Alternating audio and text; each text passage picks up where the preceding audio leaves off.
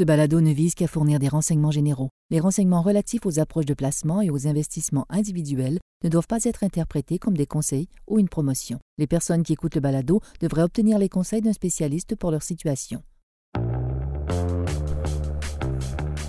On a tous déjà entendu l'aphorisme « l'argent est roi, cash is king ».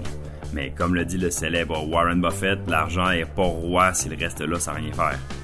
Les entreprises qui sont riches en liquidité cherchent toujours des moyens d'utiliser, ils peuvent acheter des concurrents, développer des nouveaux produits, des nouveaux marchés, mais parfois elles préfèrent se racheter elles-mêmes.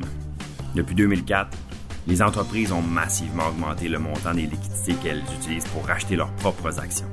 En fait, si on prend quelques chiffres, il y a vingt ans, les, en, les sociétés américaines dépensaient environ cent quatre-vingts milliards de dollars en rachat d'actions, tandis que ce chiffre-là a monté à huit cent quatre-vingt-un milliards en deux mille vingt et un. Les États-Unis viennent tout juste de proposer une nouvelle taxe de un pour cent sur les rachats d'actions. Donc, quelles sont les implications possibles pour le marché boursier? Je suis Pierre-Benoît Gauthier, vice-président adjoint de la stratégie d'investissement chez I G Gestion de patrimoine. Rejoignez-moi chaque semaine alors que nous allons explorer les différentes tendances qui influencent présentement les marchés. Nous sommes la semaine du douze septembre et encore une fois, les marchés sont en mouvement. Avant de commencer, qu'est-ce qu'un rachat d'actions? Ben, le concept est assez simple en fait. La société rachète de ses propres actions et les retire de la circulation, ce qui a pour effet de réduire le nombre d'actions disponibles. Étant donné que la valeur d'une action, ben, c'est tout simplement la valeur d'une compagnie divisée par le nombre d'actions, retirer des actions de la circulation a pour effet d'augmenter la valeur de chacune des actions restantes. C'est purement mathématique. Mais en plus de cet effet mathématique-là, il y a un effet double parce que le marché aime tellement les politiques de rachat d'actions que lorsqu'elle s'est annoncée, euh, ça crée une demande pour les titres. En fait, selon une, journal, euh, une étude du Journal of Financial Economics, les entreprises qui procèdent à un rachat d'actions vont augmenter de, en moyenne trois virgule cinq pour cent au moment de l'annonce et ensuite douze pour cent plus vite que celles qui n'en ont pas. Ah, ça va plus loin que ça encore. Hein. Dans les dix dernières années, euh, les politiques de rachat d'actions sont le phénomène principal pour expliquer l'explosion du, euh, du, des cours des, des, des indices boursiers.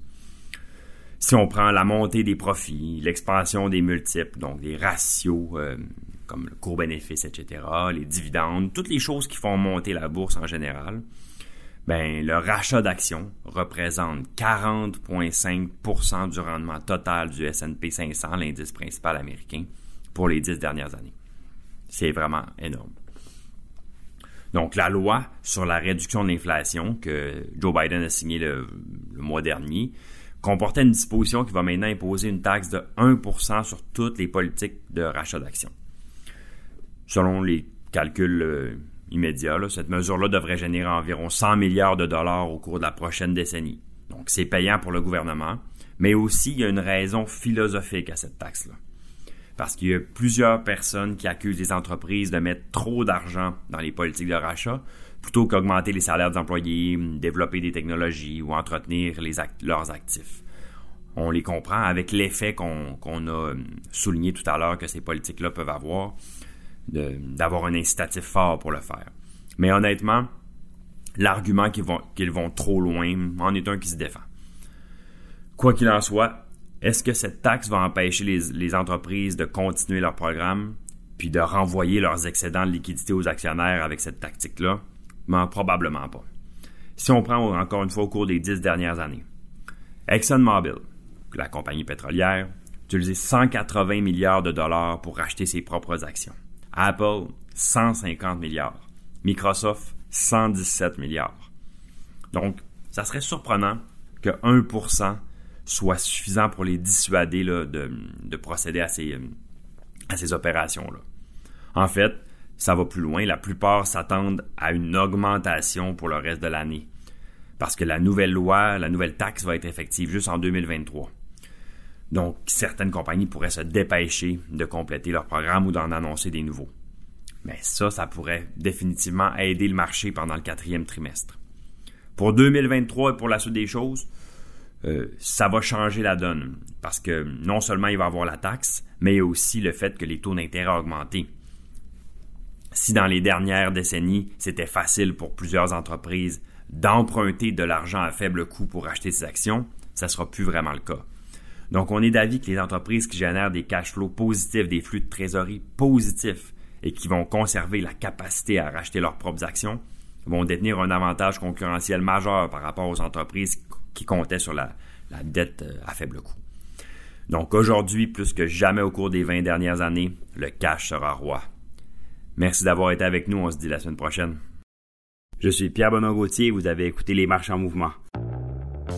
Si vous avez aimé ce balado, prenez un moment pour lui donner une note ou pour le partager avec vos amis. Ça aidera les gens à nous trouver. Merci de nous avoir écoutés. Le contenu de ce balado, y compris les faits, les perspectives, les opinions et les recommandations, ne doit pas être pris ni être interprété comme un conseil en matière de placement, ni comme une offre de vente ou une sollicitation d'offre d'achat de tout titre cité. On ne doit pas se fier sur le contenu de ce balado à quelque fin que ce soit, et I G Gestion de patrimoine n'est aucunement responsable de son utilisation. Le présent balado renferme des énoncés prospectifs qui décrivent nos attentes actuelles ou nos prédictions pour l'avenir. Les renseignements prospectifs sont assujettis à des risques, incertitudes et hypothèses pouvant donner lieu à des écarts significatifs entre les résultats réels et ceux exprimés dans le balado. Nos opinions sont susceptibles d'être modifiées en fonction des conditions du marché. Les placements dans les fonds communs peuvent donner lieu à des commissions ainsi qu'à des frais. Veuillez lire le prospectus avant d'investir. Les fonds communs ne sont pas des placements garantis, leur valeur varie fréquemment et leur rendement antérieur peut ne pas se reproduire.